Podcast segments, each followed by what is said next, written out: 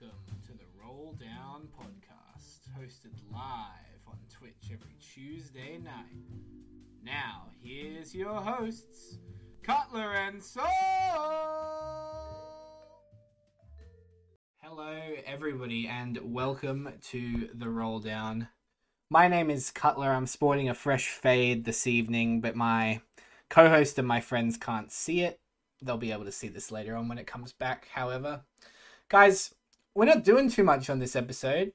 We've kind of phoned it in. We've got the 17 episodes and we've decided, let's just bring our friends on and talk some shit for a little while. And that's the main aim of this episode. We want to kick back, have a beer, just hang out, get a bit drunk, talk TFT, talk some of the amazing people and friends we've met during the time in the Oceanic and Southeast Asian TFT communities. So I hope you'll enjoy this more chilled out episode. If you do like it, we'll have our guests back and we'll do some more in the future. First of all, however, I'd like to welcome my co-host, Soul. Welcome to the show, as always. Great to be here, as always. Guys, I'm gonna call these next two people close friends because they are two people who have shaped my enjoyment of TFT. In the last 2 years, certainly. Less, because I think I've known them for less. But I'll start first with the man to my right, Byeagra. Welcome to the show. What's up, everyone? Hello, hello. And last, but certainly not least, it's a man who two of the three other people on this podcast had never seen before until this very moment. He was hidden from us like a mystery man. And that is my dear friend, Untied. Untied, welcome to the show. It's great to be here. Yeah, I like to keep the mystery alive, of course. But yeah, I haven't streamed yet, so I think it's not many people have seen me, but yeah, I'm a fun player. I might stream a bit in the future. It's good to be here. Thank you very much, and I appreciate you joining us this evening. You guys, there's a lot going on in the world, but one of the things going on is that there's a lot of flooding in the southeast corner of Australia, as well as Southeast Asia, and that includes Untied and I, who it's been raining on for the last 2 weeks. So we appreciate Untied joining us, who was having a bit of internet troubles the last 24 hours. Yeah, hopefully I've got it all sorted, but yeah, hopefully so, guys. We don't have all that much to talk about because the main topic of our episode is really an ode to OCE, the friends we've made along the way and the people who have shaped our TFT journeys. But we do have one important thing to talk about, and that is the Scholar Cup, which was the most recent regional-ish event happening in TFT in the Oceanic region. We actually had someone playing in it on this very podcast. And that was Soul. Soul, I mean, I know the wound is still fresh and maybe the stitches haven't quite healed over yet, but maybe you could tell us a little bit about your Scholar Cup experience. Yeah, sure. I mean, Ortiz and Senators a pretty good run, I made it to day two. I didn't immediately get knocked out of day two, so I at least played 4 games. That wasn't too bad. Yeah, other than that, it was a really good experience, regardless, like, a very, very good, like, solo learning experience. It's still only, like, the second proper tourney I've ever played, TFT, so there's still, like, a lot to learn and a lot to, like, sort of adjust to and everything like that, so I think overall I'm, like, pretty happy with my performance, and, yeah, even though there was still, like, a lot that I could have done better, but it's, like, I'm happy overall with it, if that makes sense. Made my peace with it at this point. Yeah, and I think at least for a couple of us, we were mostly watching your experience of this tournament. So, is there something that you learned from the event about the meta that's going on at the moment, guys? This is really going to be about as much TFT as we discuss. I think I don't know meta-wise, like. I think that the weekend we saw a few comps sort of break out and really establish themselves in the meta. We had things like Jin, which wasn't regarded as highly going into 20, do really, really well. I saw a lot of Draven do really, really well as well. I think a few like Seraphine Innovator comps also come to mind that did really, really well.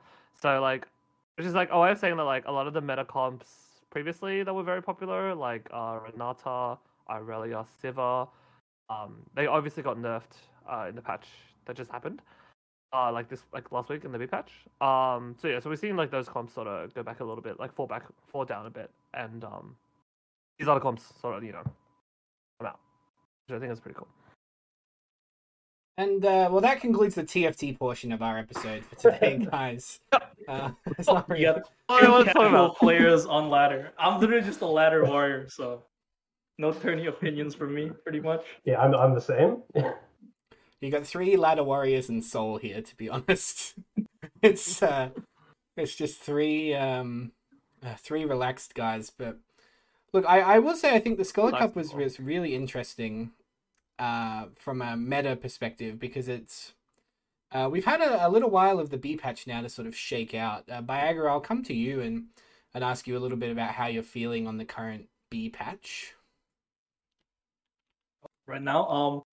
Let's see. I played a couple of games actually with the B patch. I'm pretty sure I played like a ton, like probably like 30 games already, and I'm pretty sure that this Sivir unit is absolute fucking garbage. I feel so bad every time I see a Sivir 2 on my roll down. I put items on it and it just doesn't do anything. It's pretty much dead in the ground, for sure. The one thing I noticed was the popularity of Draven. Like, that's been popping up a lot more in my solo queue games. A lot of people just like grabbing a VIP debonair and then just slamming like whatever items, and then at level 8 they just roll down for VIP Draven. And pretty much it cucks the Irelia comp a lot, I've noticed, just because the Irelia has to get through like the extra HP from the debonair trait, and then the Draven just goes ham, can't really one-shot it. So, as a Draven player, I'm happy. I just need to learn the comp, pretty much, or like how to play Draven. So yeah, that's my read on the patch. Untied, your thoughts on the patch? Are you a Draven enjoyer? I'm definitely more of a Draven enjoyer than I am a just Sivir, Renata every game enjoyer. I think it's... I haven't probably played enough of the patch to really know what I think of it, but I guess I really prefer it to the first patch. It feels a lot more flexible. And yeah, I don't know, I think I'm still getting used to the augments that are in the set, and I think that's where a lot of the fun is right now.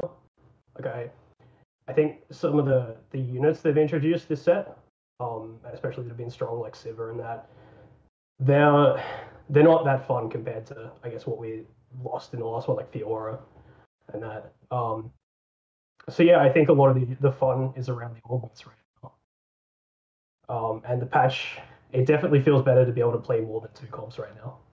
Really looking forward to the next patch and what's coming up. Soul TFT, my co-host and my friend. Before this episode, you said you'd read the patch notes and you were excited. I'd like you to tell someone who hasn't read the patch notes why they should too be excited about the coming up changes to the game. Sure. Yeah, sure. Without just like going over everything, just sort of big picture stuff for the next patches. So 4.5, is that the one we're up to now? 4.5 is going to be a really, really big patch. Their intention is that this patch will basically go on for about a month.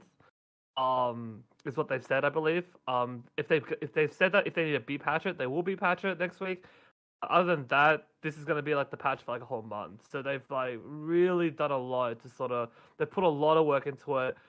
In the rundown, if any listen to the rundown, Mortog and Kent, like they sounded like they were really fucking tired. And they were like really, really stressed out.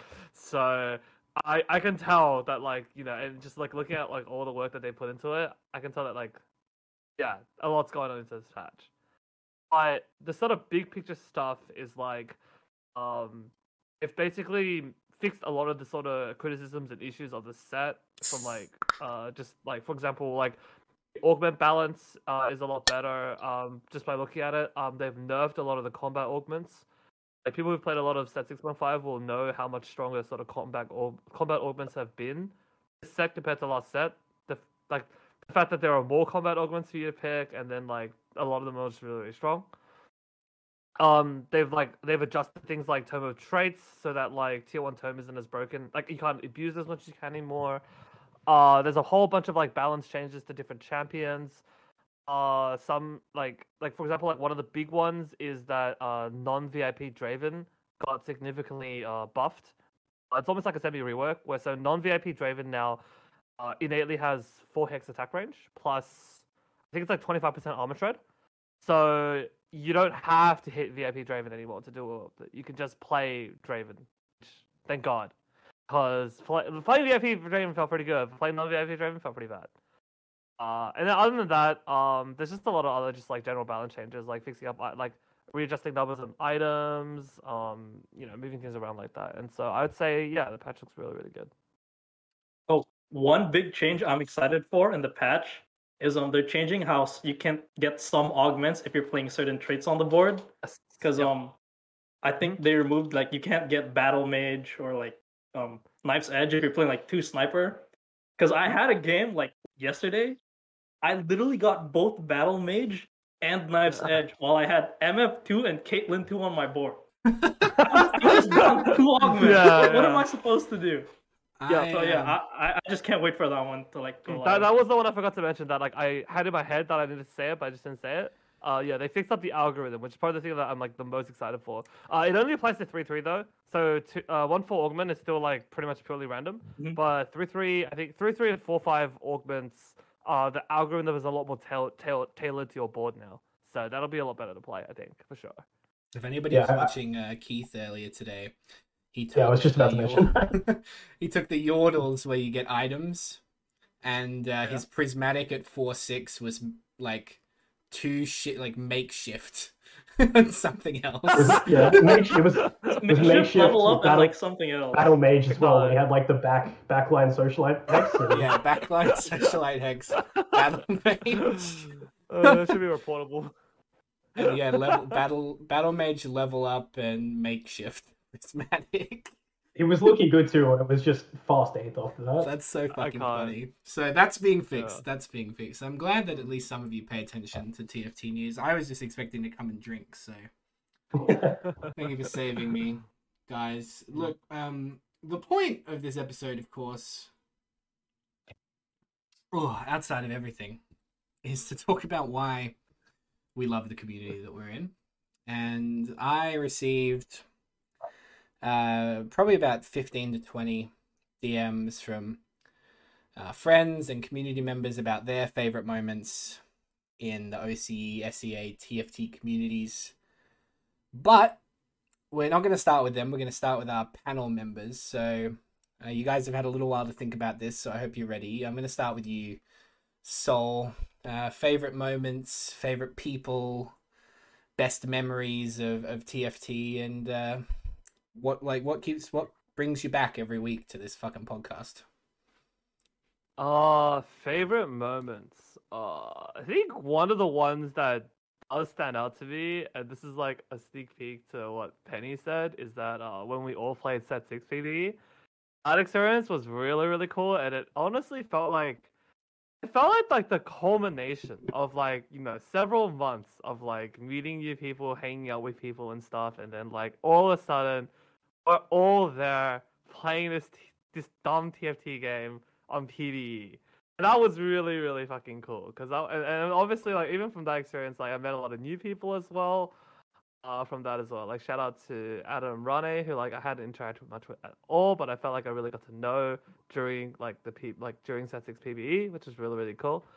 So yeah, I think like that was like if I was to pick one specific moment, that one really stands out to me. But other than that, in general, I mean, this is gonna be really like layman's about just meeting a lot of like new people from TFT. It's been really, really cool. From literally just starting out as like some random person in like Sleppy and Byeagra's chat, and then like meeting, branching out, meeting all these people, getting into streaming, like all that stuff's just been really, really cool. That's really nice. That's really nice, isn't it? I think, I've told the story on this podcast before about how we met, so I might come back to that. in a little while as a pivotal moment for me. Let's go to you, Carlos. I'd love to hear your thoughts on this. Oh man, like memorable moments as like part of the OCE community. It's been like, so if you guys didn't know how I ended up here, so I used to like play TFT mainly in NA and KR because most of the people I watched on Twitch were like Soju, Karoom, and all that, and KR just because I live here, so I figured it's like the best place to climb. And I've been streaming on Twitch since like August 2020.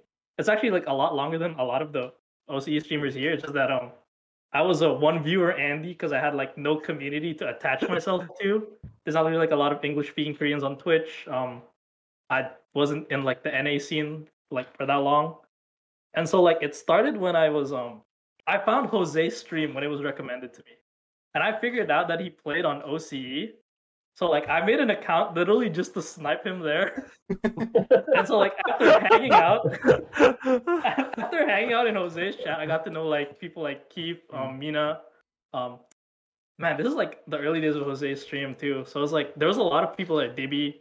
So like just by like hanging out in Jose's chat and like just playing like the OC ladder, I essentially just got to meet everyone there. And like for the most part, Jose's been like supportive with my stream as well. So it's like, you know, a lot of viewers come in and interact. And so it's like, I feel really blessed to be a part of this community after like, you know, playing TFT with like just myself. Like I literally treat it as a solo queue game. It's not like I'm going out here on the KR server talking shit like to random people on the ladder I see every day. So it's like, it's a lot more like community based now. And so like, it's helped my enjoyment of the game a lot more for sure. That's great. That's a great story. That's really cool. We are going to, of course, move over to Untied now. I'd love to hear your thoughts on this as someone who is the most recent out of everybody that certainly I've met. Yeah. Well, I guess I played TFT since set one. I played probably as long as it's been around, but I didn't really start interacting with people or watching streams until I think set 4 or 5, and I think everyone in this podcast right now happened to be the first 3 people that I properly, I guess, interacted with just independently, just by chance on streams. So I guess I through just playing TFT, seeing people. I think everyone here had their Twitch name in their IGN. And I saw that and I just went onto a stream and said hi, and everyone was incredibly friendly. I think I played a lot of League of Legends before TFT, and the community in League is so much more competitive with each other, so much more animosity towards each other with the feelings of like, these people are holding me back. But everyone in TFT is just so friendly and so happy to help each other learn. But yeah, the second I came into anyone's stream here, like, all 3 of the people on this podcast were just friendly and interested to, you know, ask about how I've been playing TFT, how long I've been playing, get to know me as well. And that was, yeah, it was amazing to me to see just a friendly, open community. And then I think it just happened. I found Cutler. Oh, I think I found Byeagra first, and then Cutler, and then Soul. And it happened that Cutler and Soul were friends, and that everyone sort of was part of the same community. And yeah. It's I think for my favorite moment, it's probably this one right here where it's, you know, the first 3 people that I've interacted with, I'm now on a podcast with, and it's great. Tigers. Oh man, that is actually true though. I'm pretty sure Untied is like my second ever sub. Like he has a founders and he's like my second ever sub. Now that I think about it, Untied is a founders in my chat as well. Yeah, I think purely by chance. I found Byeagra, and then like a week later, I found Cutler, and then really soon after that, Soul. It's just alive. Oh man! Yeah, I was gonna say, I think Untied has the founders in all of our chats. That wouldn't surprise me. He's a good friend. That's very wholesome. That is very wholesome. I will try and keep my story a bit short. I'll sort of talk about quickly how I met Soul first. I ran into him on ladder one day, just playing games, and added him after the game was over because he had his TTV in his name. And I like gave him a follow, and he had about 15 or 20 followers. Like you'd started about 3 or 4 days before. Literally just starting. Yeah, it was like was it the first or second week? It was really early either way. It was really close. Yeah. It was really close. And so you just started streaming. And I was coming up on doing a 24-hour community thing for a hospital on the Sunshine Coast in Australia. And I decided that during the 24 hours, to keep myself sane, I would invite people onto the stream at points to talk to them about their Twitch journey and how they got started and why they got started. And I thought, well, there's probably no better person to talk to than someone who's just started streaming, because it'll be interesting to hear why they started and what they like about TFT. And then probably about 20 or 25 minutes into our chat, I think I'd probably said about 10 words altogether, because Soul was talking the whole time about just these incredibly enjoyable, complex TFT theories about what he really enjoyed about the game. And how and it was so interesting to listen to. And there was somebody in my chat that was like, oh, you guys should make a podcast. And so I messaged David after the episode and was like, do you want to just fucking make a podcast? Why not? Why don't we just get it started? And that's basically how I met Soul, and that's basically why the podcast exists from this point on. But really, up until set 4.5, I didn't know anybody in the community, mostly because I didn't do this. I didn't stream. I played on a MacBook because I didn't have a computer, a PC. I used to sit on my MacBook after work and play all night TFT. And I would watch Skara. I watched Skara before I even downloaded TFT in set 2 on how to play. So from that point on, from set 4 onwards, I sort of started talking to anybody who had TTV in their name. I'd add them because I'd started doing a couple of streams here and there, and all of a sudden I'd met people like Danny and Keith and of course you three. I mean, there are so many more that I could name, and there literally are almost 100 people that you could probably name that you just know on ladder and talk to in game and things like that. I know I said I would keep this short, but shut the fuck up. So, look, at the end of the day, I think meeting David especially, which has really set all of this into motion, has been really. It's my highlight. That's my absolute highlight of all of this, and I wouldn't change it, especially with what we're doing now and what we've got coming up. It's been pretty great, I would say. You're so right about I guess Twitch is so important for the community.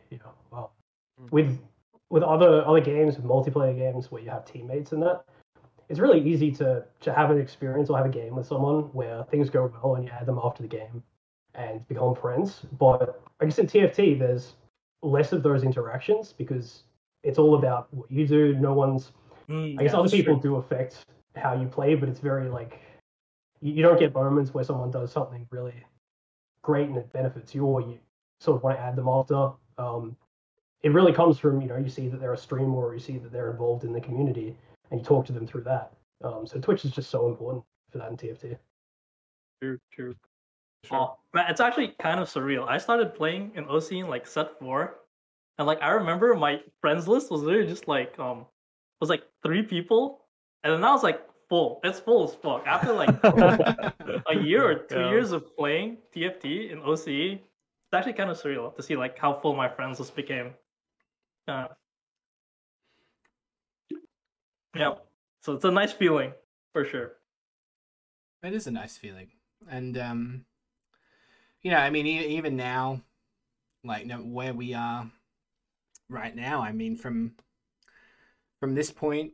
If you're not watching this live, I mean, you're probably in one of 10 other OCE TFT Challenger player chats right now, just hanging out with your friends and playing the game. And that's one of the really nice things. I mean, half the time we do this podcast, like on my other monitor, there's another OC Challenges streamer's stream on. Just like they're just playing the game, they're talking to their friends, they've got anywhere from 10 to 2, 3, 400 viewers, whatever it may be. And it still feels like you're just hanging out with your friends. So it's really nice. And I with all the quarantines that have happened in the last few years, I know that's sort of old to kind of talk about now, because especially Australia, I mean, we've sort of moved on a little bit from quarantines, but that was, I think the quarantines were a big factor, I think personally, in sort of the melding of these online OC communities together. It happened around set 4.5, set 4.5.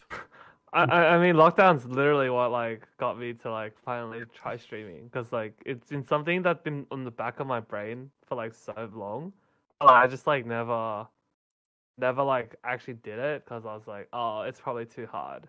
And then lockdown happened and I was like, I am so fucking bored. All I'm doing is waking up, doing my online uni work, and then just playing TFT. I may as well stream it. so I think like I remember I asked my friend, I was like, yeah, do you know, like I know you like stream casually. Do you know much at all? And he proceeded to help me set it up, and I was like, oh, this is way easier than I thought it was. And that was pretty much it. Oh man, that's another thing. My streaming journey has been like insane, dude. When I started streaming on like OCE, I was using my phone as like a camera, and I was using like my earphone mic. Yeah, I was using my earphone mic. I was, like, I remember this. A second monitor, a proper like streaming setup. It's insane to see like how much has changed since like I started like interacting with you guys in terms of like streaming. I remember when. Sorry, I'll just finish what I was gonna say. I remember the days of when you streamed Valorant, Carlos, and you had to look down to read chat. Yeah, because I was second monitor. I was just gonna say I missed the Vayne one trick streams. That's what I started watching. Those were fun. Yeah. All you guys would see me do is sell my board and like hold one vein and be like, we're chilling. Can we all put our drinks up for chat, by the way, guys? I posted in the chat what we're drinking right now, but we got some drinks. Yeah. So Hashtag ad. Actually, not really. Asahi, if you're listening, sponsor us. Sponsor us. We've got a tournament coming up. I want to get into reading a couple of messages that I got from community members, and I think there will not only be a really nice sort of trip down memory lane, but also good sort of discussion jumping off points. This one was actually directed for Soul. This one specifically came from Mash. Oh yeah.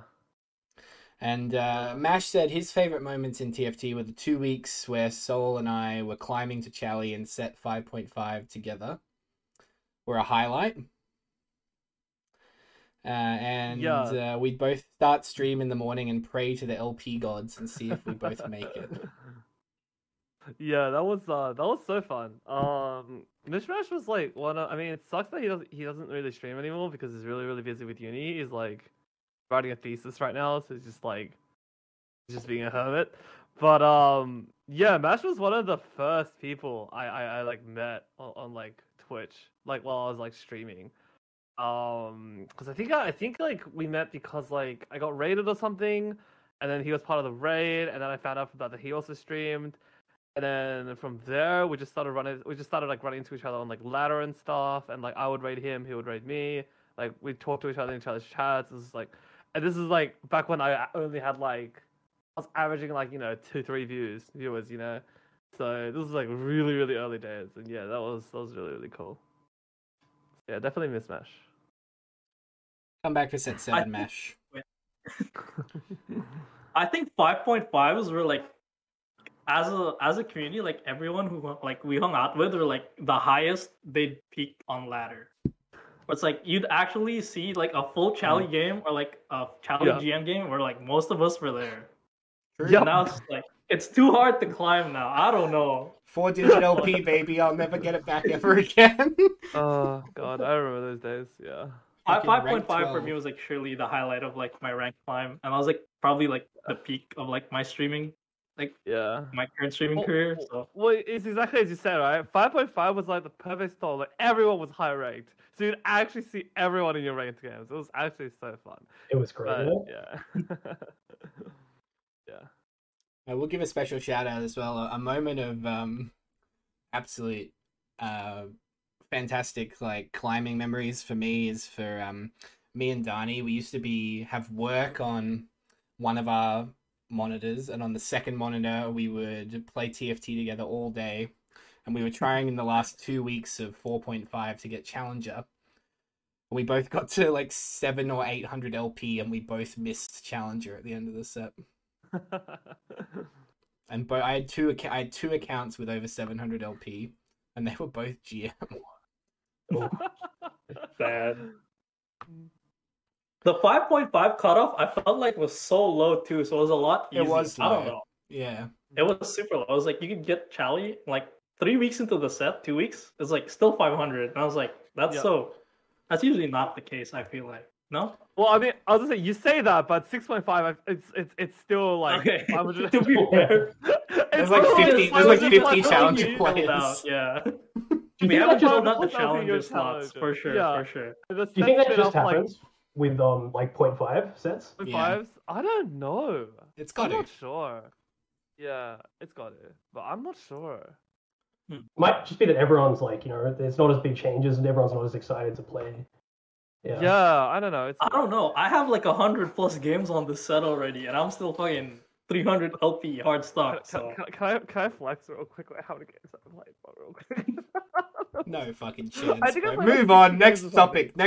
Hold on. There's some fucking guy in NA who's already played 1,000 games. He's like 1,100 LP. 1,000? Yeah. Holy. Oh no, I don't think he doesn't sleep. No. He's like. I don't think I've ever played more than like 300 games in a set. Really? Okay. Yeah. I always end up like around 600. I feel like. Right. I usually have like several accounts, so it's like 600 cumulative.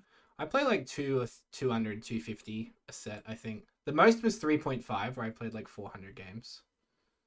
We play too much TFT. Holy fuck. I've already played 90 games, but I'll play like 30 more before the end of the set. It's not, I'm gonna keep playing. Yeah.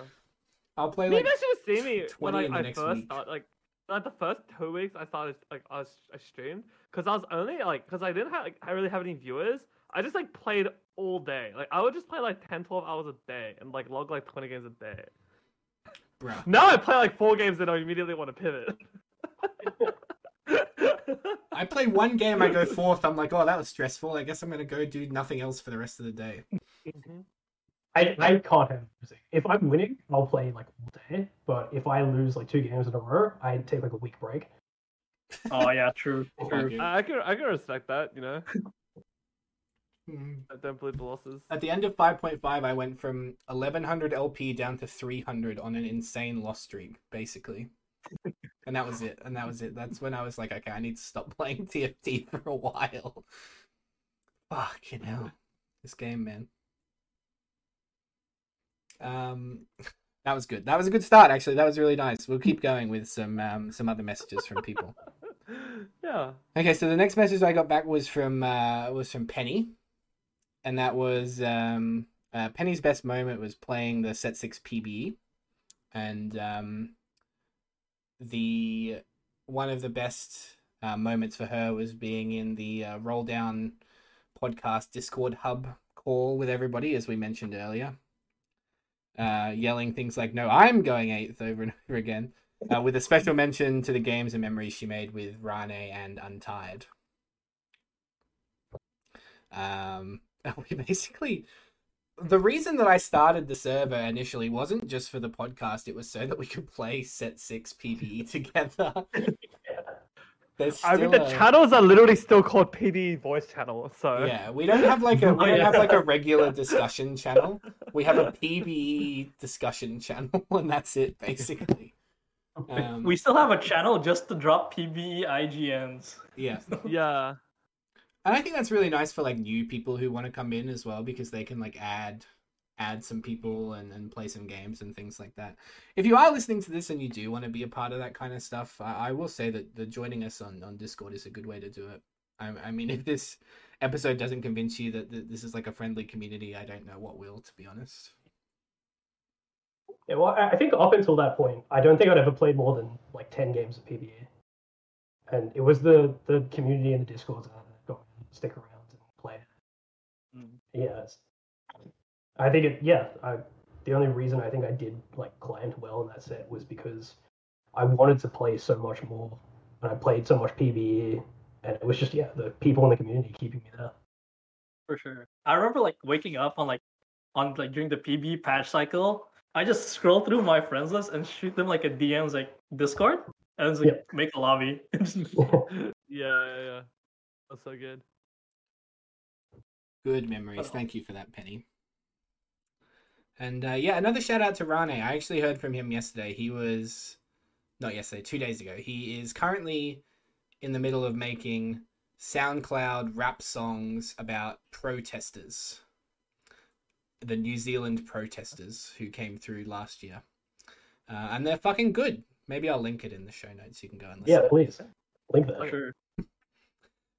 Okay, this one is from a former guest of the podcast, Maxibon Bloke. I didn't pay him to say this, but his favorite person is actually me, which is unbelievable. Actually unbelievable. Actually unbelievable. How much did you PayPal him? I really need to know. Maxi, he's streaming while this podcast is going on. How can this be? Yeah, true. Maxi, don't forget to check your PayPal. He says that his favorite moment is also set 6 PBE. There's a bit of a trend here, I think, mostly because I asked basically everybody who was in those PBE lobbies. But he says his absolute favorite moment from set 6 PBE, and I had forgotten about this until he sent it to me, was Dani feeding 3-star Mundo to Tamkench accidentally. I remember this. Don't forget. I remember this. Was it just because he like was trying to swap and it like hovered over the can? Yeah. Oh. Yeah. Yeah. And then he lost. I don't think I was there for this one, but I can just imagine it. I can just imagine the oh shit. I can just imagine his fucking death slam. He started screaming. Oh yeah. He literally started screaming. Many death slams were redeemed in an instant. Oh, that's so good. That's great. That's so good. That 6 PB is definitely like the most I've ever interacted with anyone in like the OC community and like voice for sure. Oh, for sure. Like, yeah. Before that, it was just like I think it was like coaching with Jose, and then I think I talked to Sleppy once, like on a World's Watch party. But then like it wasn't until like set 6 PB where I started talking to like everyone a lot more. Where it's like, oh, if I see you on ladder, just get on Discord and we'll like talk. Yeah. This PB actually like normalized the whole like just hanging out on Discord during ladder games, which was really, really cool. I hope set 7 PB will be the same when it comes out. Get the game's fun again, Smooge. Yeah, Smooge. Oh god, I got one from Dani actually, who I don't even think I should read because he went live 2 minutes before the podcast came online. So I know. What's the point? How dare he? It's always nice to see James doing well. He's like cultivated such an awesome little community as well. That's past and future guest, Jay Dani. James's favorite moment was his qualifier bet with Dappler. They both made a deep run into a set 6 qualifier tournament, and they had $50 on it. And basically every game that went past, they got more and more invested in the game. And in the bet, and he says he really didn't want to lose $50. So he didn't. He I don't remember who won this one. No, Dani won. That's the start of the whole meme. It was like a -40 meme. If you go on Dappler's, if Dappler's ever streaming, just type -40 and he'll know what's going on. Oh, okay. I don't think I was aware for this one. I'll make sure to do it next. Okay. On Richard's next stream, I'm typing it. Yeah, it's too late. -40 in his chat, and Richard will know what he's talking about. What you're talking about. Good time. I'm not allowed to compete in tourney, so I don't remember a lot of the shit that went down during tourney. Badly. Give a slot to SEA, please. I haven't done any bets. I've only done one bet with one friend, and that was an actual North American streamer friend of mine named Ominous TFT, who actually stopped playing the game after this bet. It was the shortest amount of games from D40LP to Master. We did a 10 subs bet on it. And it took me 27 games, and it took him 140. And he got so burnt out. He got so burnt out with the game that he stopped playing. Fuck. Oh shit! And he took that's an entire, a lot of games. He took an entire set break. Holy fuck! Brutal. We did it on the same region, yeah. For the question in chat. Have you guys done that? Have you stopped for a set or half a set and then come back? Nope. You know, surprisingly, I haven't stopped. My games, my total games were super down, but I never stopped. Yeah. I was still playing because I'm addicted to this game. I never skipped a set, but set 5 was the closest I've ever been to like quitting the game. Not quitting, but you know what I mean. Set 5 was the closest I got to just not playing the game. Set 5, all I remember is Blue Blanc, I remember abusing Dark Blue Buff LeBlanc, and then I remember abusing Karma. That's it. That's all I did. I remember the start of the set. I remember the end of the set. I didn't play the middle of the set at all. Yeah, I've never stopped, but I think set 4 was... I was pretty close to... I barely played any games. Yeah. Set 4 or 4.5? I hate both. I really liked 4.5. Is that controversial? I think everyone agrees that 4.5 was way worse than 4. No way. Like 4 was way worse than 4.5. I nearly quit in set 4. I can't. My least amount of games played in a TFT set is 4.5 for sure. I enjoyed set 5, both 5 and 5.5. 4.5, I just did not enjoy the comps. There was nothing for me that was I enjoy front to back comps with a strong tank, strong front line, strong back line. So it's that's why I enjoy Draven. I enjoy Vayne. What else was there? Basically my favorite comps are always front to back. And in 4.5 we had Kale, which is I did not enjoy playing Kale. And so I there's nothing to play for me in 4.5 that I was enjoyable for my playstyle. I was just so much the closest I've come to quitting set. I liked 4.5 mostly because I climbed really hard to Challenger in that set and got so close. But I hated set 4. I hated Kayn. I hated Riven. I hated all those units. All the Dusk units. That's too bad because I'm an unashamed Dusk abuser and I love Riven. I fucking love Riven. Batches. I think I've never stopped a set either, but I have taken break. There's certainly been times when I had LP that I didn't want to lose, but there was a patch that I was I fucking can't. I just fucking patch can't breaks. I think shit. Are a lot more common. No, yeah. I'll take a break for a whole patch. I will play close to 0 games on a patch that I do not like, but I will never take a break for a whole set. Mm-hmm. Yeah, at the very start of. But what was Elderwood Asol? Was that 4.5? 4.5? 4.5. Yeah. So after 2 days of that set, just before everybody knew Elderwood Asol was uber broken, I was ranked 2 with 300 LP in GM in the second day. And then they hotfix nerfed it and I stopped playing for 3 weeks.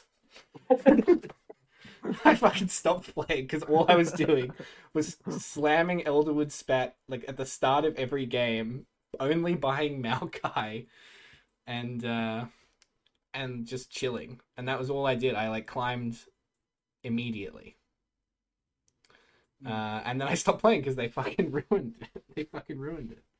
Ridiculous. Anyway, I think I like that. I like that set because I had a lot of good memories with the comps, and I think that's really what where you kind of get a lot of your enjoyment from. I think everybody loves, and I will speak for everybody here, everybody loves 3 or 3.5 if you played it, because they all have a moment where they're like, dude, I did the most fucking insane thing on this specific galaxy that was so sick you'd have to fucking see it to believe it. I think it was 3.5 where I went 20/20 kale before everyone realized it was broken and did challenge it for the first time. Oh, that'd be Seth. So yeah, I loved it for that. Yeah. Original kale was in Seth 3. Yeah. Chrono kale. Times. I think I played nothing but kale from Masters to Challenger and didn't bot for a single game because everyone hadn't caught on yet. Nice. Do you guys think that the quality of the sets here was really influenced by like the previous few sets? Because like for me, like I like 6.5, but it doesn't feel incredible to me. But I think that's largely because I really liked 5.5 and 6. I think that if you went from 4.5, if you went from like 5.0 to this set now, it'd be the best set ever, just because of the difference in quality. I think you could go from 5.0 to any set. This set the best set ever. Yeah, even though, like I think 6.5 is a really good set compared to like everything we've had. And it just doesn't feel that amazing to me personally because I think the last two sets were really good as well.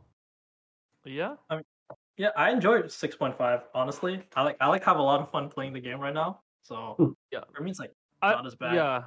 I'm not as influenced. I feel like I fall into that camp of people that actually like 6.5. I don't know if that makes me a psychopath, but yeah. No, I don't know. Like, I don't dislike it. I enjoy it. I just think that, like, if I hadn't had these past two sets, I'd be like, wow, the game is, like, solved. It's the best set that's ever been. It's incredible. Oh, for sure. And instead, I'm just like, yeah, I enjoy this, but like if we went back to 6 or 5.5, I would be like, wow, missing out. Mm. Yep. I think I do mostly agree though. Like I do feel my enjoyment of sets is linked to like how good like the sets that, like are fresh in my mind were, if that makes sense. Mm. And I'll be honest, I didn't actually like set six that much, oh, which is probably why I like set 6.5 a lot more, because. I don't know. I think I spoke about this a lot, but like my problem with set 6 isn't. It's not conceptually. It's not that's not the issue. If anything, like set 6 has a better like champion deck. Like set 6 has like an actual better deck. If that makes sense. Yeah, like the biggest criticism that I agree with everybody on 6.5 is 6.5 is a very unoriginal deck because like most of the units in the deck are like reprints, especially the forecasts that you're playing around. Right, the units that like you've already played before. So like I don't think it's fair. But, like, I feel like everyone forgets how, like, absolutely imbalanced augments were when they first came out in Set 6. Like, firstly, the augments themselves were not balanced very well. Like, if you, like, you know, I think people take for granted, like, the trait-based augments, like, giving champions and shit. Like, they didn't even give champions at the start. And then, coupled with the fact that, like, for a while, they gave some of them gave 3 costs while others gave 1 cost. Like, just remember that Arcanist Heart gave you a TF, well, Chemtech gave you a Zac, like, you know, or Scrap gave you an Echo. I'm just letting that sink in real quick. True. And then, like, not to mention the augment algorithm was even worse at launch. It was even shitter at launch. Like, you would get so many options that did not make any sense at all. So, yeah. But the units are pretty good. So that is the redeeming factor of Set 6. The units are pretty cool. I do not remember a lot of set 6. Honestly, I played like a ton of games on like launch. I don't remember anything you said about like any of that should be invalid. I just picked whatever the fuck I wanted and played whatever I wanted pretty much. But like, I don't know. Fun. Like, it just wasn't balanced. When we're talking about sets, I feel like what matters to me is like how fun were the comps? Was it like anything? Like, if you say like set 5, like for me the comps that come to mind are like Shadow Blue Buff LeBlanc, like Vayne, Vayne 1, Fast 9. Those like Rise. Those are the ones that are like Shadow Blue Buff Rise. Like those are like they were imbalanced, but they were fun when you were the one playing them. I was like, what else? Like just think of like a memorable comp. When it comes to like set 6, like I don't remember much where I'd be like, this game sucks. I'm gonna hate playing this game or like it's. The game's decided. Like for 6.5, I already have one. It's the stupid Renata comp. I hate that thing with a burning passion. And when someone talks about 6.5 later, when we're in like set 9 or something, when they say 6.5, that's the first comp that's gonna come to my mind. I just don't feel that way for like set 6. I don't know. She's gonna have. Maybe you guys have like a comp. It's such a high impact skill that she has that just doesn't visually or like it doesn't feel like a high impact skill. Yeah, like it does. It has so much value, but it, like just looking, it's like a bit of poison spread. It's like what's that actually doing? Yep. Cassiopeia actually, I'll go to Cassiopeia like 4.5. Mm-hmm. Is that right? 4.5. Yeah. Wait, which one? The one that's the one that dots or the one that stuns? Dots. 3.5. 3.5. That's 3.5. 3.5. Sorry, it's just 3.5. Sorry, 3.5. Yeah. I don't even remember that. Vanguard Mystic, baby! Vanguard Mystic, the whole board. She was so fun. I love that comp so much. Nico before Nico. I love that comp too. But one of the reasons it felt fun to play is because you could actually tell that the skill was doing damage. Because you could actually the visible difference was like you just absolutely knew that you were like melting a whole board. Like Renata just like farts. And then you look at the damage, and it's like, oh, she did 8k, and she has a tier and a Morellos on her, and it's 3-3. And you're like, oh. Yeah. It's good. Oh, okay. Cool. Where'd my entire board go, I guess? I guess I just took 15. It's like it's not fun to play against. It doesn't feel enjoyable to play either. I mean, sure, it's nice. It's nice to play. It will be memorable. As a Renato abuser, it feels very enjoyable to play. I'm just gonna slip that real quick. I'm just saying it's gonna be memorable on your side for sure. But it's just gonna be very memorable to play. Yeah. I think memorability is a good point. Definitely, that's a really good point. Let's move on. We've got plenty more messages from people coming in. All right. This one's from Keith, actually, Chaos. So Keith sent me a really nice message. He said, ever since I started playing on OC in 3.5, he's made countless memories. This community is the best community I've ever been a part of. And I hope to be a part of it for as long as possible. I thought that was really sweet. That was a really, really nice... a nice sort of tie-in from, I mean, one of the best players I've seen on the server ever. I mean, you know, when you think of the best player, like the players that are perennially in the top 5 and the top 10, I mean, that's the first person I think of. Definitely up there with Jose and Angora. Yep. I absolutely agree. Yep. And Kade, of course. I mean, who can forget? Yeah. Shout out to Kade. Wait, Keith only started playing in 3.5. I was not like that far up from me then. I started in 4. So I always felt like Keith was part of the community a lot longer than me for some reason. Which is actually pretty interesting. He did say on OCE, so maybe he came from a different server. Yeah, he was playing SG, I think. SG. Yeah, he was playing SG, but I'm talking about like OCE, right? Because like I've been playing TFT since like set 3. So I'm a late TFT pivoter. I played Dota Auto Chess. Like that shitty auto chess mobile clone, and then I played TFT. Yeah, I got my proper computer with one patch of set 2 left, and I was so excited because I went from unrated to plat 1 in like a week, and I thought I was so good. And I used to watch Skara stream at 0 LP master, going 8th every game. And I was like, I'm gonna be as good as you one day, dude. I'm gonna be so fucking good. I'm gonna be a Masters player. I'm gonna be just like you. And I used to play only Predator Cog reroll. That's all I used to do. Do you guys have like big streamers that like that for the Call-Off that really got you into it? Or that you watched a lot early on? I'm like I say, usually it's like if you're getting into TFT, usually like your introduction to like the scene is like K3 Soju for sure, right? He was like my first big streamer that I watched, and then like Kurum X for sure. He was like the top 2. First person I ever subbed to on Twitch was K3 Soju, so he was like the first big one I watched, and then like I just started to like trickle down to like the smaller communities more for sure. It's like, it's just a lot more chill, right? You can ask a lot more people questions about the game, where they talk to you more. So definitely helps their learning curve as well. Yeah, I think I watched I watched Dog in set one when he was playing TFT, mm-hmm. which yeah, and then he I think he still plays it, but not on stream. Yeah, and then after that, you go. Sorry. Oh, I was just gonna say after that it was Keen. Yeah. I think I remember the first time as well. I got in game with Keen. I was like, I panicked. I did something stupid or whatever. I was a filthy YouTube casual for the longest time. Like, I just watched people stream highlights on YouTube, and that was it. Like, I vividly remember just watching all the soju videos that came out. You know, the one that flexed edits. And I just remember thinking back then, man, this soju guy is really good. He goes first in every single game on YouTube.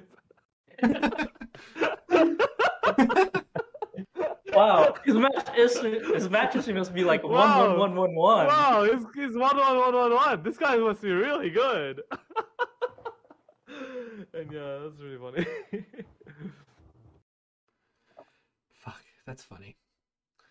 I watched Karum quite a lot actually. This was before he was like a 2,000 or 3,000 viewer streamer. He maybe got like 1 to 300 or something like that. And he was always like really invested in talking to chat. Really like interested in like helping people out. I thought that was that was like another in for me as well. I will continue on, shall I? I've got plenty more. Mm-hmm. Fucking hell. Yeah. Like sure. halfway through. I got this one from Drowsy Sword. Special guest on the Drowsy Sword and Doa episode. And our very first episode, funnily enough.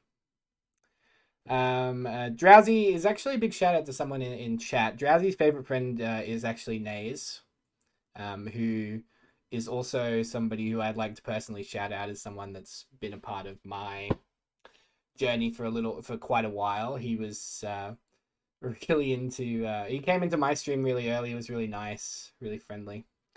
He's been a homie from the very start, Drowsy says, which I mean you can just imagine Drowsy saying that out loud.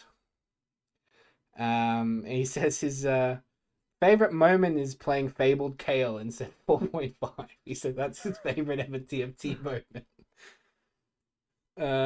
And somehow being in the MSI, he said that was really. He said that was also enjoyable, where all he did was play Kale every game. 0.5, man, that's crazy. I forgot Fabled existed for a moment, but that's because I never really played it. I was a proud Kale abuser, baby. Me too. Proud Kale abuser. Yep. I played Kale until keepers were broken, and then I hard forced keepers every game for fucking 6 weeks. I still remember the Kale board perfectly. That's how much I abused that shit. I actually still remember the exact Kale board perfectly. It was Shen, Irelia, Yone, Adep frontline, and then you played Kale with like Kindred, Zaya, depending on like executioners, and then I don't remember perfectly. I don't remember the other units. And you used to put lockets and chalices on Kindred. Yes. Yeah, beside the Kale. Yep. Yeah. Times. That set was when those items were broken. Sorry, you play like Zillion or some shit as like your Mystic. Aura items in 4.5 were just so good. Like that's what I remember.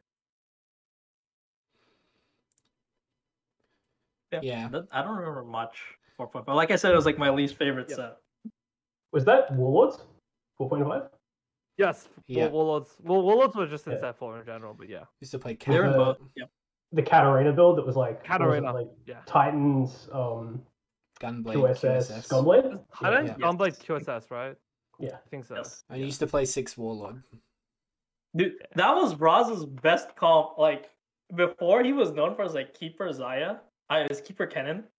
Like, I remember in set 4, he, like, played Kearney. He won, like, the set 4 MSI, I think. Playing, like, Warlord Cat. Yeah. I remember that one pretty well. Do you guys remember Sharpshooter Nidalee when it was like the most broken one cost for a pet for two patches? Oh my god, I hated that. It used to just insta kill every, like even at like stage 6, a 1-cost 3-star would just insta kill any backline in the entire game. Yeah, there's the famous Twitch clip, the Q loses his mind where he scouts. Oh, dude, that clip. Oh, that's so and funny. It's like 6 out of 8 players are all playing a reroll comp. Oh, fuck. Good. I think I missed set 1's Yasuo with Morello and Ionic.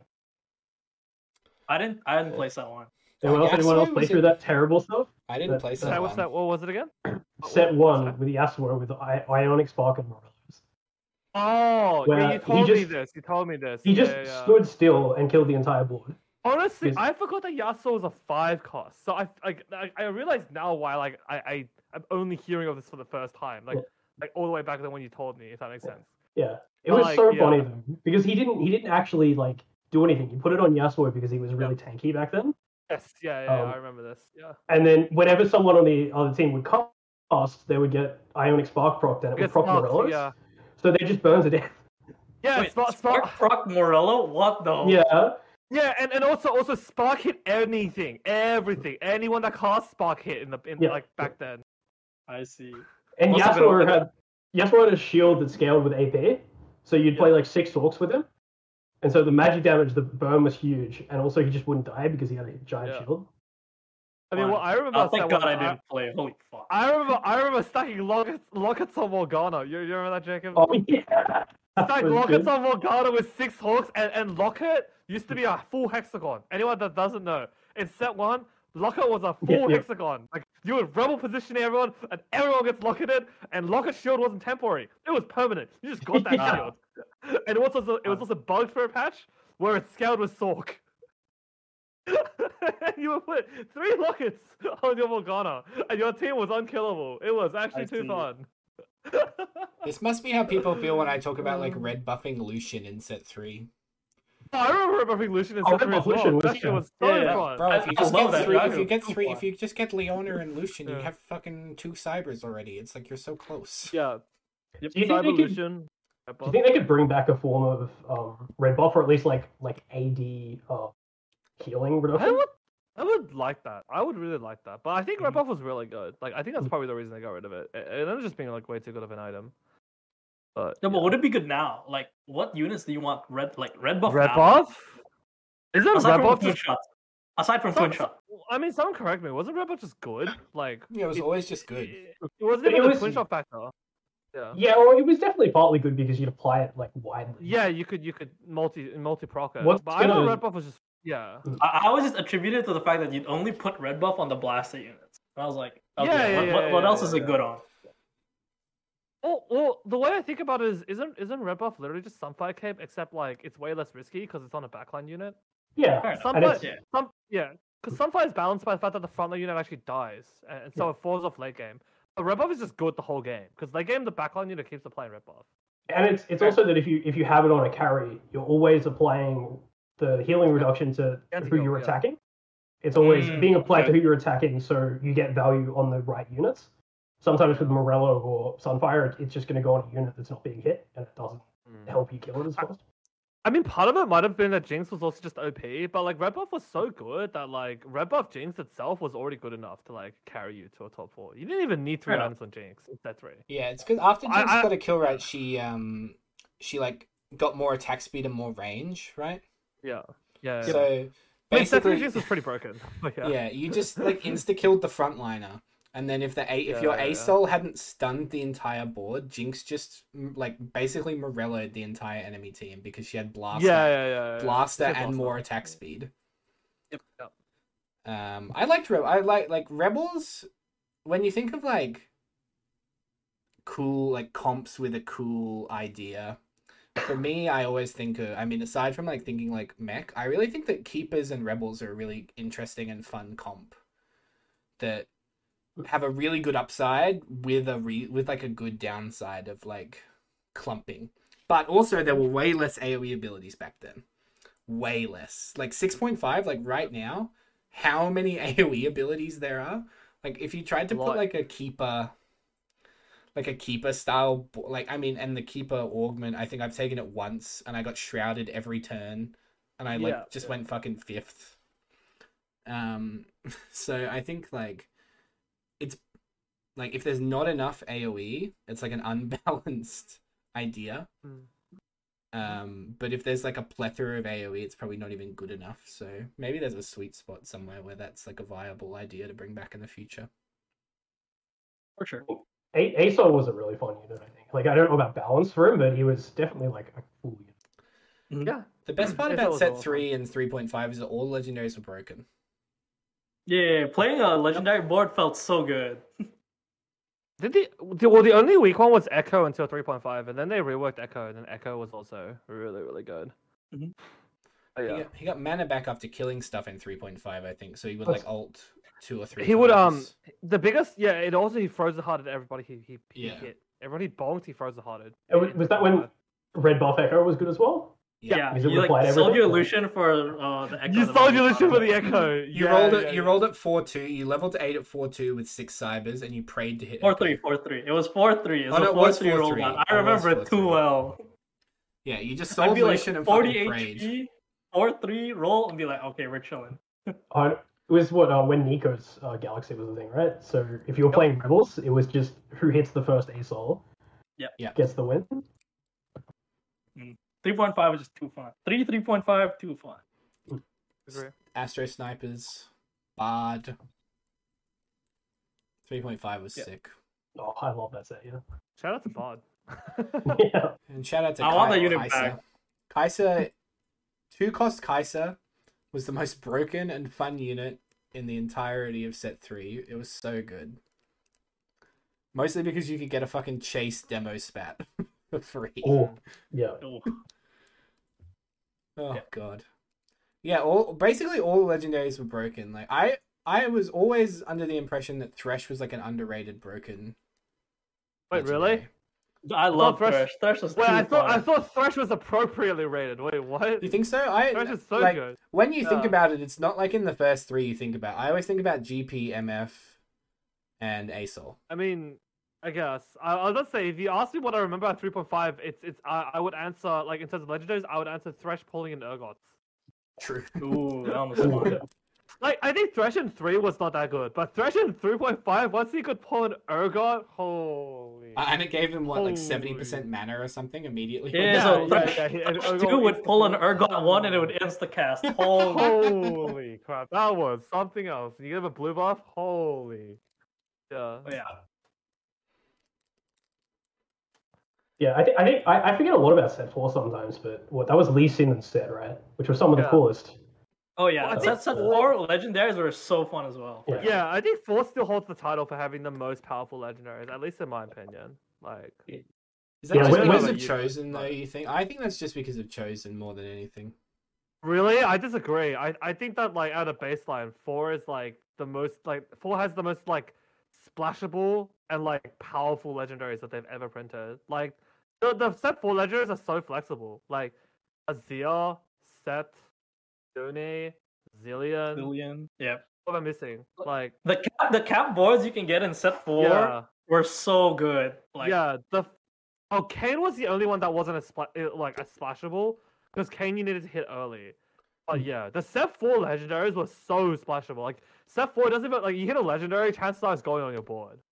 And that was so good. It was actually pretty similar in set 2, if I remember correctly. Like Singed was on every board. Amumu was basically on every you would get to level 8, you would roll your gold, and then it was like you would buy any Singed, any Taric, any Amumu, and you would just swap 3 units for those 3 at any time. Fair.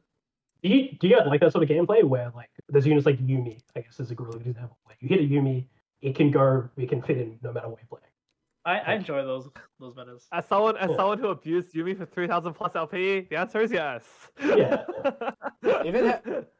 So one of the things that I hated about Yumi as like a champion design, not to mention like its AoE stunning ability, I won't go like there, but the fun for legendaries for me comes from like, oh shit, like this unit just killed like three of my opponent's units with its big crazy ability. And I think that's why like set 3 and 4 were so enjoyable, because you had the legendary units be damage dealing units, where I think it's less impactful to have like, oh, I guess I just fit Yumi on my board now and hee-hee, I stun the whole enemy team. Free. It's a safe free Morello cast, yeah. Yeah. I don't find that as enjoyable as like the set 3 or the set 4 legendary like archetypes, like, oh man, it's really cool to like GP stuns the whole enemy board, like blows things up, like MF. Who do we have now? That does that. Victor. Oh, yeah, for Victor. One patch in set 6, Kaiser did that. Oh, yeah. Well, Victor, when it was good, also did that. Like, but before he got nerfed, Victor also blew up whole boards. Do you guys think Jinx is on the warming right now? Yes. Like, no, I think she's okay. She's exactly just okay. She went from like trash. I feel like I haven't tried it, but I want to try splashing AP on her rather than AD. Because I feel like when she's just sitting in the clump of everyone trying to auto shit to death, she's just gonna die. So maybe I want to see like more impact from like the explosion when she lands. I don't know. I never tried it. Yeah, I think I'd love for like more impact from that, and also like I would like more friendly fire damage. I think I've just forgotten about that. The fact that damages burns your units as well. That right. Did not work out. I don't even remember. It just feels like the initial damage, which feels like the whole point of the champion. It does like a jumps up in the air, big explosion damage. It just feels so underwhelming. It was cool if it did like huge damage and was also a really big risk because it could really hurt your team. That would be really cool. Yeah. I actually think 6 Scrap's pretty good. I know we said we're not going to talk about TFT, but I actually think 6 Scrap is really good right now. Like 4 Scrap mid game is actually a really, really good board, and you can transition it really easily because there's a lot of there's like additional scrap unit. There's like on every tier, there's a really good scrap augment available to you at the moment. Like things like back foot, anything that buff shields, any additional scraps is also really good as well. Like scrap heart, scrap whatever. I played a couple of 6 Scrap games. The problem is that I don't even know if this is true, but for some reason Jinx just changes targets like every second auto.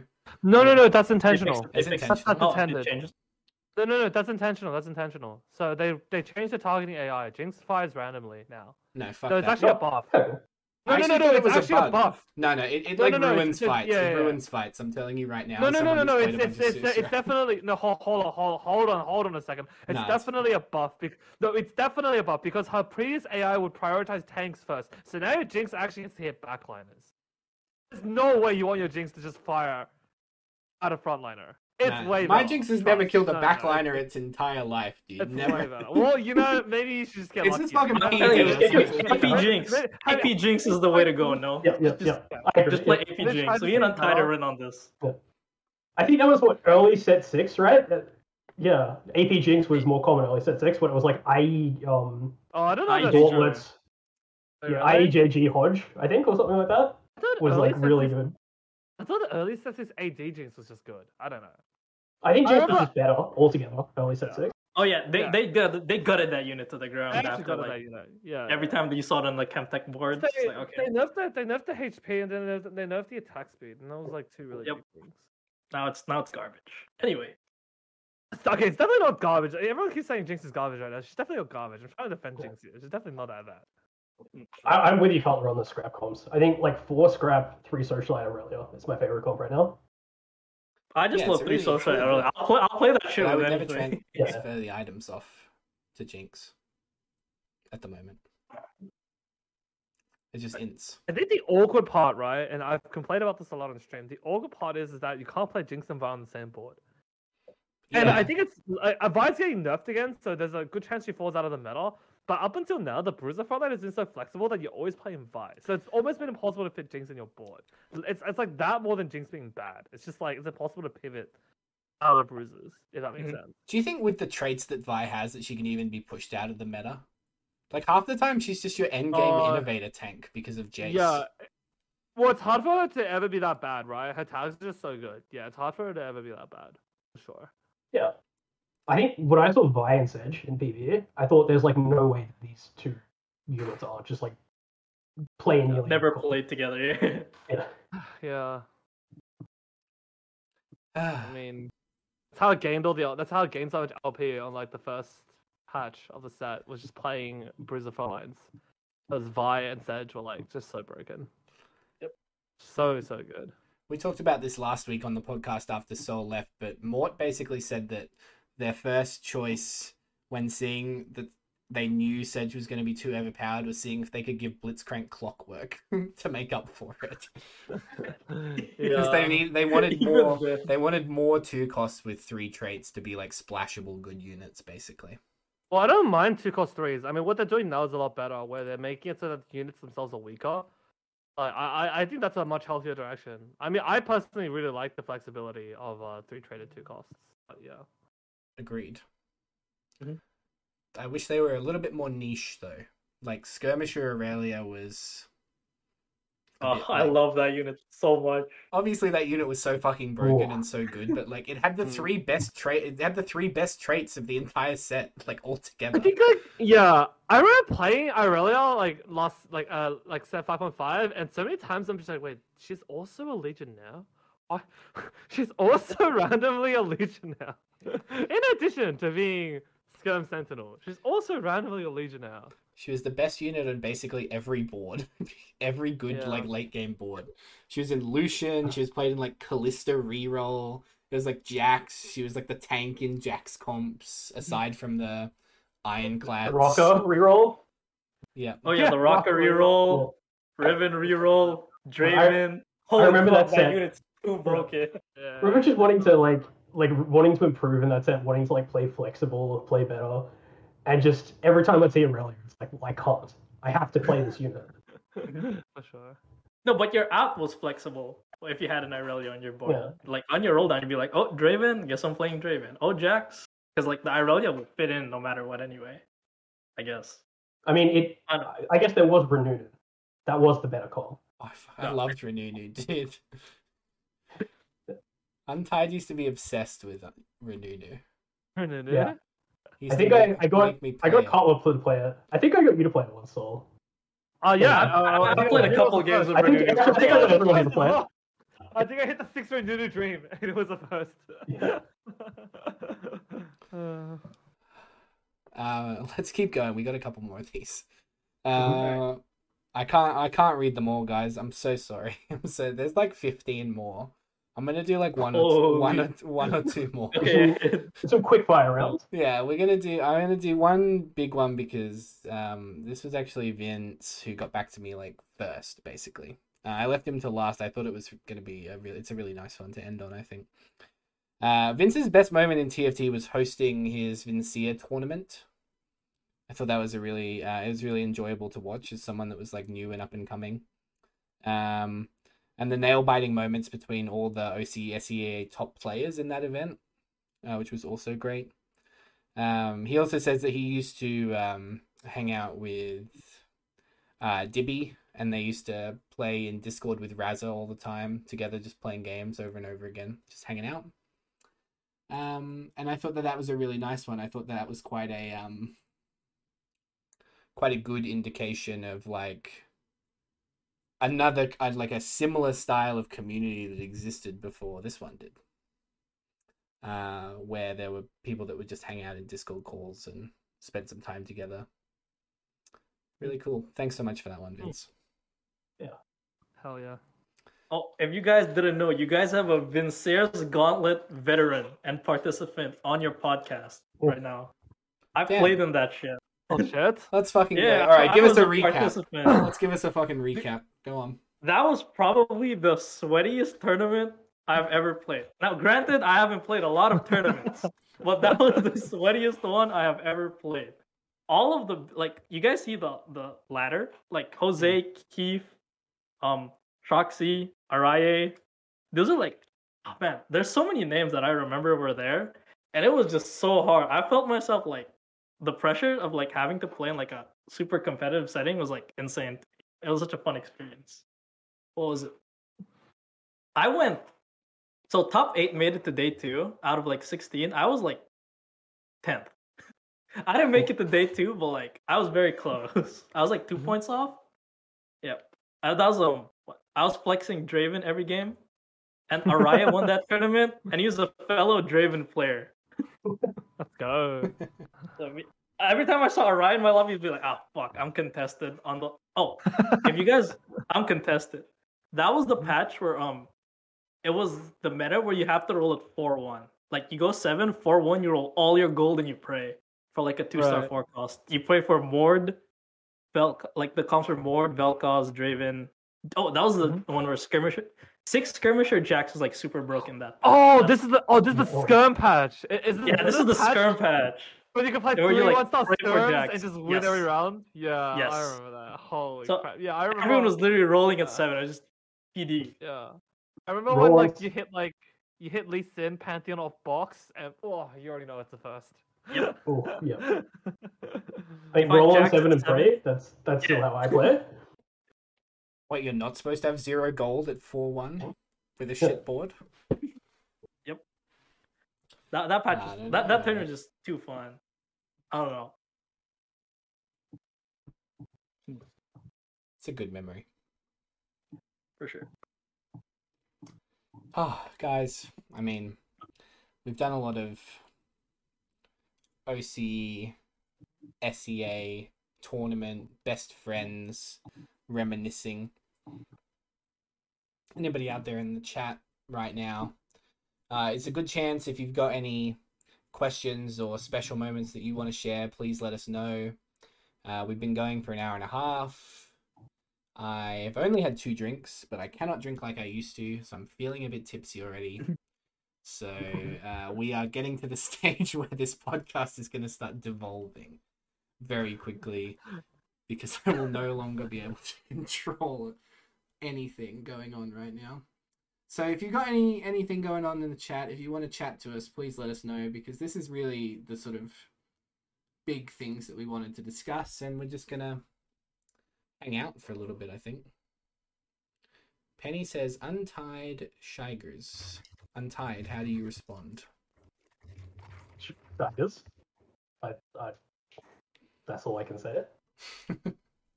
I might cut this out of the audio of the episode.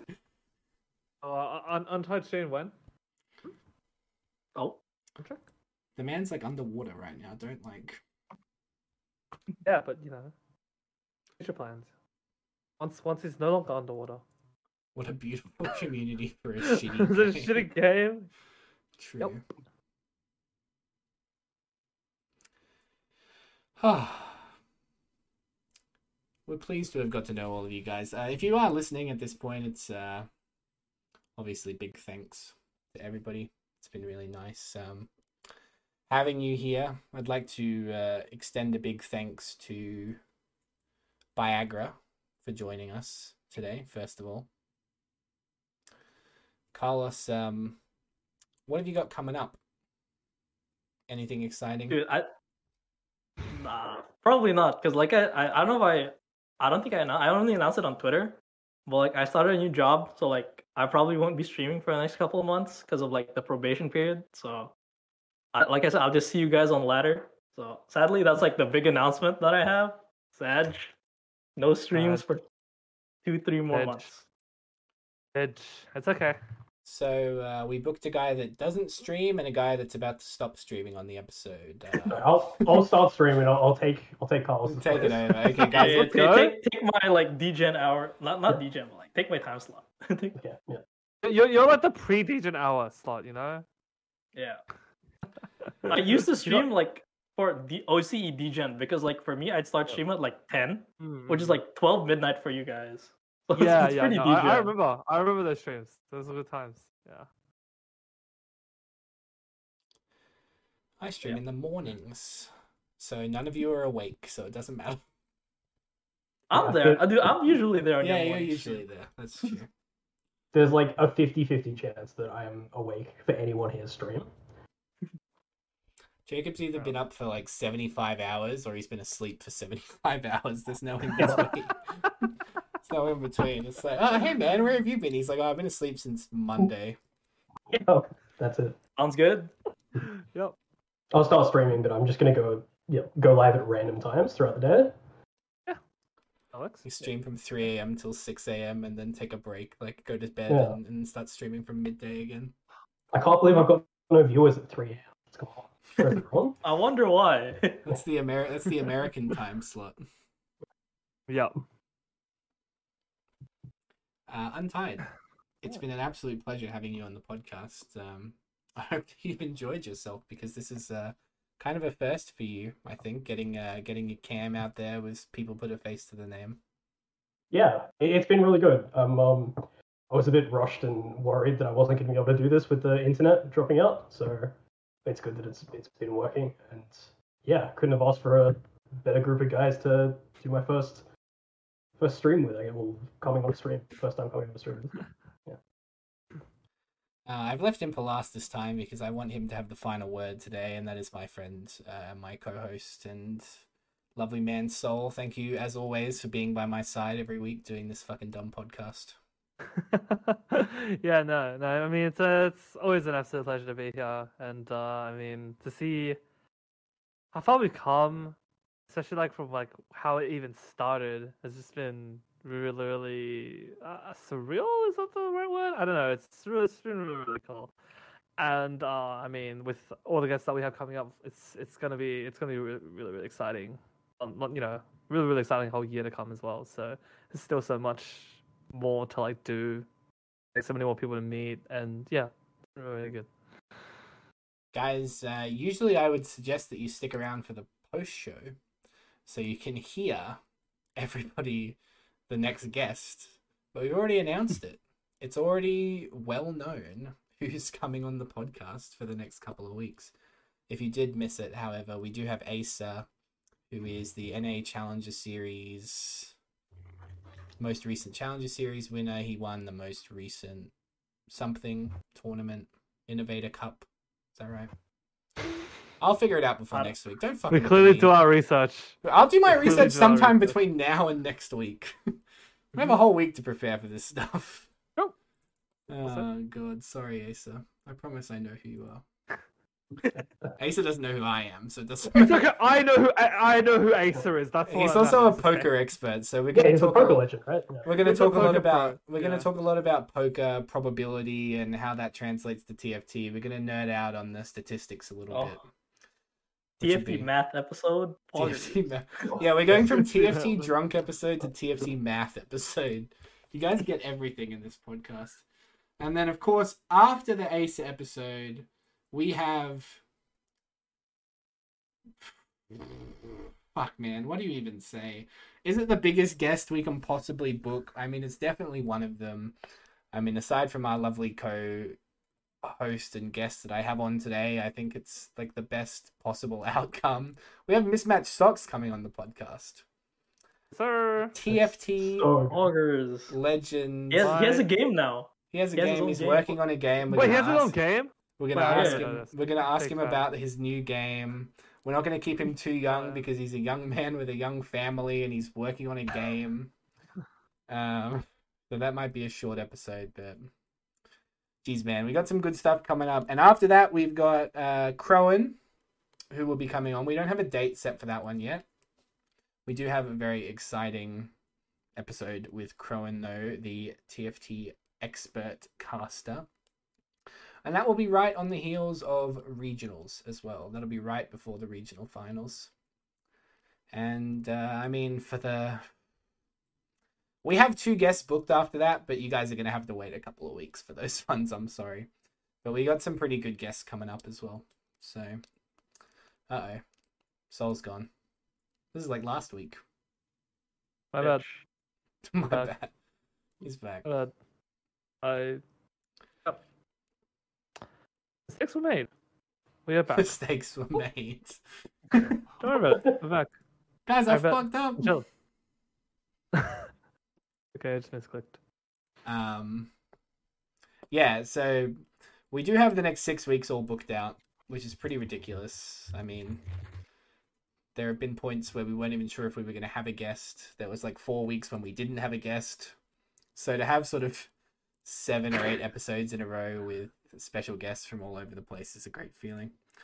Byeagra, you're not going to be streaming as much, but please tell everybody where they can find you. You guys can find me on Twitch, Twitter, IG, same IGN, Byeagra. So come give me a follow, I guess, for sure. I tweet random shit.